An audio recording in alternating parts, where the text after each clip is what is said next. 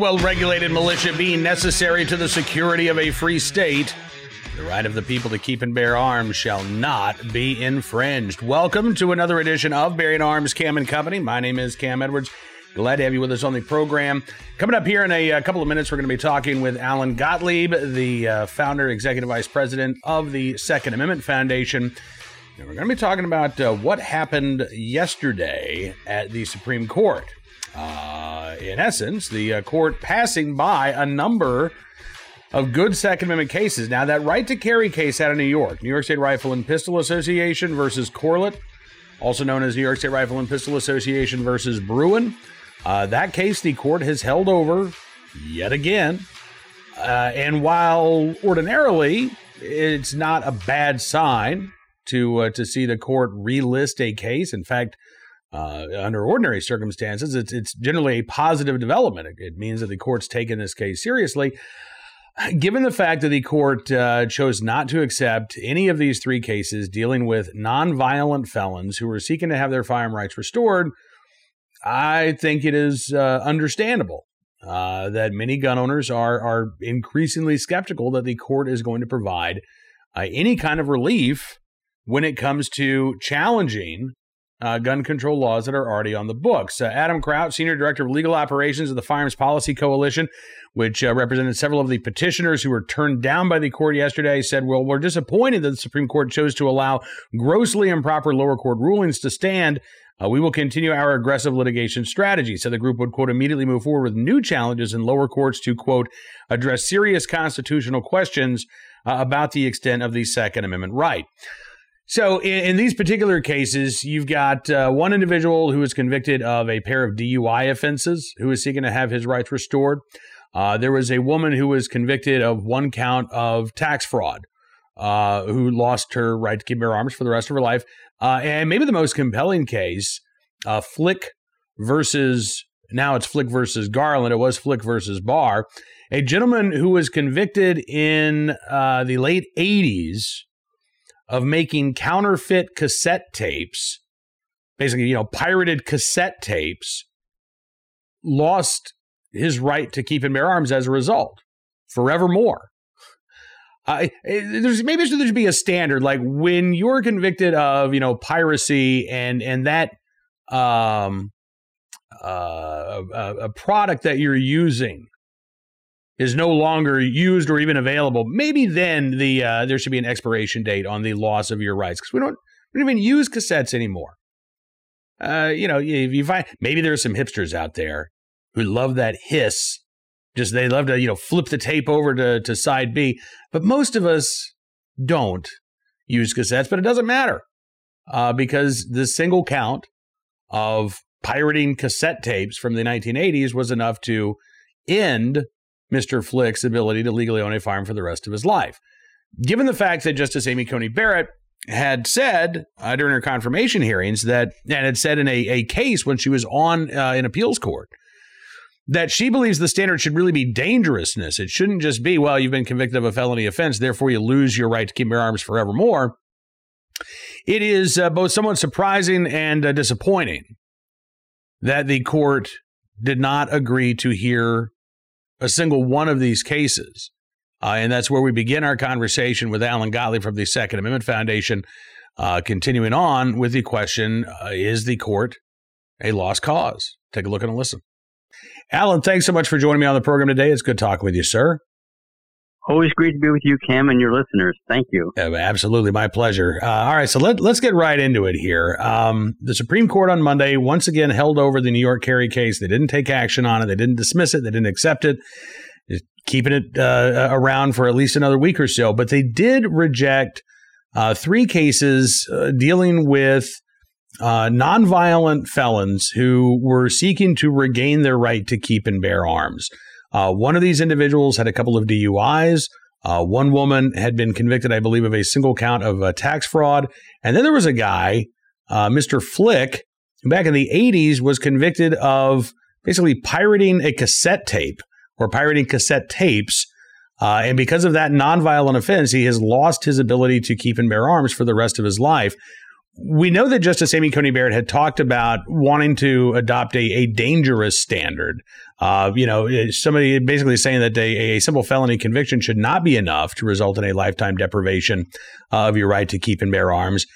And yet, apparently, Justice Coney Barrett's position did not hold sway on the court because there were not four votes to accept any one of these cases. How concerned are you by the court's inaction yesterday? Well, whenever there's inaction in defense of Second Amendment rights, I'm not a happy camper. I have no idea why they didn't take at least one of these three cases. I was pretty sure that they would. But they have a very tight schedule and an awful lot on their plate. And maybe these cases are coming down quite at the wrong time for timing, for them being able to fill up their plate for what they're going to actually hear. I don't really know. I could speculate, but I'd probably be wrong. Yeah. But I am disappointed. Okay. Yeah. And you're right. I mean, that's one of the things is we don't know why. We don't know what the vote was. We don't know, what the reasoning and the arguing was behind closed doors, because the Supreme Court is probably the last leak-proof institution in Washington, D.C. And what generally happens in conference stays in conference. So you're right. We don't know those internal deliberations. But are you concerned that this is a signal that the court may be reluctant to hear any Second Amendment case going forward, including the right to carry case out of New York, as well as some pending right to carry challenges that the court will have the chance to review in the months ahead? Well, I am concerned about that. I don't know if it is a signal that they're not going to take a Second Amendment case or not. Somewhere down the line, I believe they're going to have to take one. The question is all on timing. Timing is everything with this. So if they don't take the New York case that's before them, I'm hoping they'll take another one. There's a whole lot of them coming on up. They may be watching a number of the cases that are coming up to them and looking and have certain favorites they want to look at, and maybe they're waiting for one of those. Again, it's speculation. I really can't say, but I do believe they are going to take a Second Amendment case, sooner rather than later. And obviously, the Second Amendment Foundation is not giving up on the legal system, because you all are still involved in not only a number of existing lawsuits, but you're filing new litigation, it seems, almost every day. Well, at least once a week. We have 30 to 40 cases in federal court working their way up to the Supreme Court, because you never know which one's going to take it, from which circuits they'll take them from. And somewhere down the line, we know they're going to take one. So we're priming the pump, so to speak. Gun control advocates are priming the pump as well. I don't think we've had the chance to speak since Joe Biden issued his executive, not actions, but executive actions, not executive orders. We've got a number of pending changes possible coming from the ATF and the Department of Justice. When you look at the landscape right now, both at the federal level and the state level, in terms of the gun control laws that are being put on the books, most of them, again, aimed squarely at legal gun owners. How concerned are you about the attacks on our right to keep and bear arms? I mean, even if Congress right now, they don't have the votes to get Biden's gun ban bill through, it seems like, they're willing to use the states, they're willing to use localities sometimes, and they're willing to use, regulations as opposed to legislation. And all of these things, again, seem to be aimed at you and I and other legal gun owners, responsible gun owners, as opposed to people who are criminally misusing firearms to commit violent acts. Yeah, it's like they'd like to take all of our guns and lock them up and let all the criminals go free. They don't really want to, attack the people who are really, creating the crimes and rapes, murders, et cetera. They want to attack law-abiding gun owners. And if that's never going to solve our problems, and it's also going to polarize our country that much further, which isn't very good. On the state level, Cam, in the red states, so to speak, we're gaining ground and getting pro rights laws passed.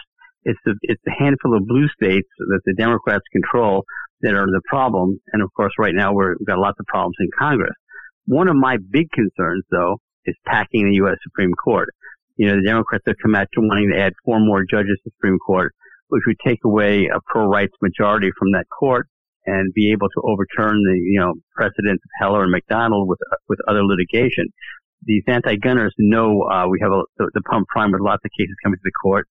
and they want to make sure that those cases don't extend or expand gun rights. And this is what really concerns me more than anything. It concerns me, too, even with Nancy Pelosi saying, I'm not going to bring the bill to the floor for now. And I think a lot of folks are missing the fact that she said for now. She didn't rule out bringing a core packing bill to the floor. I think she wants to wait until Biden's commission comes back with their recommendations, which I'm sure will include packing the court. And, you know, that I think is going to I think it's really going to be a front and center issue later this year and heading into the midterm elections. And, you know, as far as a matter of timing, I think it's actually probably bad for Democrats. I think it's good for conservatives, good for Second Amendment supporters that they're trying to raise this issue before the midterm elections, because I hope that we can get the message out about what this would actually mean in terms of, as you say, eradicating our right to keep and bear arms, undoing Heller, undoing McDonald, and replacing those decisions with decisions that say, actually, you know what, we got it wrong. You don't have a right to keep and bear arms. And every gun control law imaginable is going to pass constitutional muster because it's impacting some sort of privilege to own a gun rather than a right to keep and bear one. Yeah, I couldn't have said it any better. You know, it's these same politicians that say, I support the Second Amendment, but. And when you put the but in there, then everything is on the table to be, quote unquote, not protected by the Second Amendment. And that's the kind of judges that, you know, this administration is going to be appointing from the lower courts all the way to the Supreme Court. I think as you add 4 additional seats to the Supreme Court, they can pretty much, you know, erase the Second Amendment from our Constitution. Yeah. Well, you know, I know one of the things that the Second Amendment Foundation is doing right now to generate that grassroots activism, you have your Second Amendment First Responder program. And I'm curious, I know that this is going very well. You've been advertising nationally for quite some time. Are you hearing from new gun owners as well as existing gun owners who say, all right, you know what, I'm going to get off the couch. I'm going to start becoming more active. Who is it that is responding to this call to action? I think it's both new gun owners as well as gun owners in general that have become complacent, so to speak, and haven't been all that active. I mean, last night, for example, we picked up over 2,000 new people off of our TV advertising on national cable TV networks. This week, we have like 110 spots running nationally, and I just put the buy-in for next week. It'll be approximately about 110 spots again for next week. So I'm really kind of excited about being able to reach out to TV networks and, you know, across all platforms and news and even the Weather Channel. And we're picking up new people all the time that aren't, you know, already on our list. I'm really excited about that. I'm excited about it, too, because we need every gun owner and every Second Amendment supporter to be active and engaged right now. And this is a great way to do so. Alan, as always, sir, I appreciate you joining me on the program. It's good talking with you. I hope you have a fantastic week, and I hope we get a chance to catch up again very soon. I hope so, Cam. Thank you. Thank you. Alan Gottlieb joining us from the Second Amendment Foundation here on Bearing Arms, Cam & Company. Appreciate Alan joining us on the program. And, you know, again, I've not given up hope when it comes to the Supreme Court. But we've got, you know, the New York State Rifle and Pistol Association case dealing with the right to carry. Got a case out of New Jersey that the court should hear in the next couple of months. You've got Young versus Hawaii, case dealing with that abysmal decision in the Ninth Circuit ruling that there is no right to openly carry a firearm protected under the Second Amendment. The Ninth Circuit has previously ruled there's no right to carry a concealed firearm under the Second Amendment. So there's no right to bear arms contained in the right to keep and bear arms. If the court bypasses each and every one of those carry cases, in addition to, you know, what we've seen from the court so far this session, I don't think there's any way to reach a conclusion other than the fact that the court is going to offer no relief for Second Amendment supporters. But I am hopeful. Again, I can't say I'm confident, but I'm hopeful that the court will take at least one of those pending carry cases. I'd love it to be the New York State Rifle and Pistol Association case because it's there already. But they've got a couple more whacks at this in the months to come. All right, let's turn our attention now to today's Armed Citizen story, our good deed of the day, our recidivist report. We will start there with a story out of Minnesota where an arrest has been made in connection with the shooting of 2 National Guard soldiers over the weekend. As it turns out, the individual arrested, already known to law enforcement because he's a convicted felon. The Grand Forks Herald reports that 28-year-old Andrew Thomas, charged on Monday with one count of possessing a firearm as a felon, he is scheduled to make his first appearance before a judge today. He's not been charged with firing the shots that actually injured the soldiers. There were a team of four soldiers who were sitting inside their vehicle about 4:20 in the morning on Sunday when someone in a light-colored SUV fired multiple shots at them. One bullet went through the vehicle's windshield, injuring two of the soldiers, one taken to a nearby hospital, the other treated the scene for superficial wounds.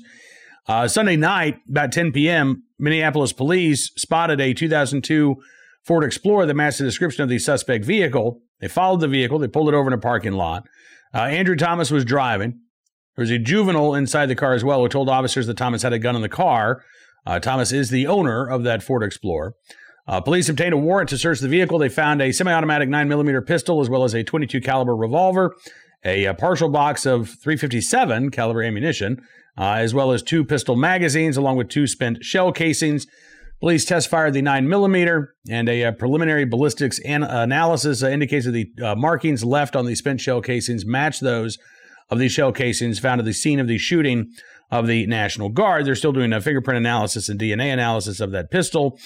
We don't yet know what Andrew Thomas was previously convicted of, but we do know that he is not allowed to possess that firearm, and now he is facing federal charges. I'll be very curious to see what those actual charges were, and we'll hopefully be able to bring you more information on that in a future Cam and Company. Today's Armed Citizen story from Vancouver, Washington, where a newspaper delivery driver forced to defend himself over the weekend happened at the Vancouver waterfront, according to KATU. Authorities say the man was on the job delivering newspapers. It's about 4:30 in the morning. He got out of his car to drop off some newspapers. He got back into his vehicle, and there was a stranger sitting inside. According to KATU, details are limited, but police say, quote, at some point, the delivery person shoots the person inside the vehicle. Police noted that the delivery driver is a licensed concealed carry holder. The individual who was shot did not survive the shooting. Vancouver police say that the driver is cooperating. So far, no charges have been filed. Again, we don't know all of the details, but this appears at the moment to be a case of self-defense, and we'll give you any updates as those become available as well.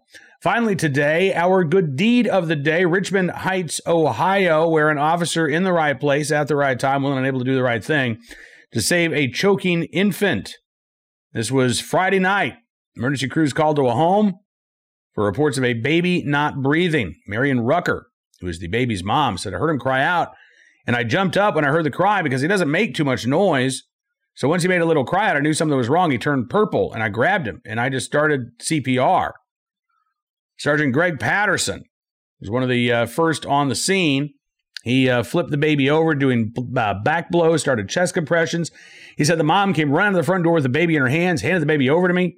I could see immediately that the baby's face was blue, didn't look like it was breathing. He said once you hear that cry and you see that it is breathing, it is definitely a relief. Doctors believe that the infant might have choked on some milk. He was released from the hospital Monday afternoon, and is back home with mom, again in the right place at the right time, willing and able to do the right thing. Sergeant Greg Patterson with the Richmond Heights, Ohio Police Department. We thank you, sir, for your very, very good deed. Now, that is about all the time we've got for you on this edition of Bearing Arms Cam and Company, but I do want to thank you for being a part of the program as well. Don't forget, you can subscribe to Town Hall Media, that way on YouTube, that way you'll never miss a program. Also, Bearing Arms Cam and Company on Rumble, also on Amazon Podcasts, Spotify, Apple Podcasts, SoundCloud, Stitcher, the townhall.com podcast page. Plenty of ways for you to find us. And listen, if you want to support Bearing Arms and Town Hall Media's coverage of the Second Amendment and help us in our fight against President Biden's gun control agenda, you can do so by becoming a VIP member. We know that that might not be for everybody, but you can. And if you want to support a great team of conservatives who are standing up for your right to keep and bear arms, go to bearingarms.com/subscribe. We've got a link in the description in the video window below. You can use the promo code GUNS GUNS, to get 25% off of your subscription. These funds allow us to report on the issues that you care about. We also are able to do special things for our VIP subscribers. You get special access to content, things like our VIP Gold live chats. We want to thank each and every one of you who have already become VIP subscribers, and thank you for those of you who join up as well. Have a great rest of your day. We'll see you tomorrow. Until then, be well, be safe, and be free.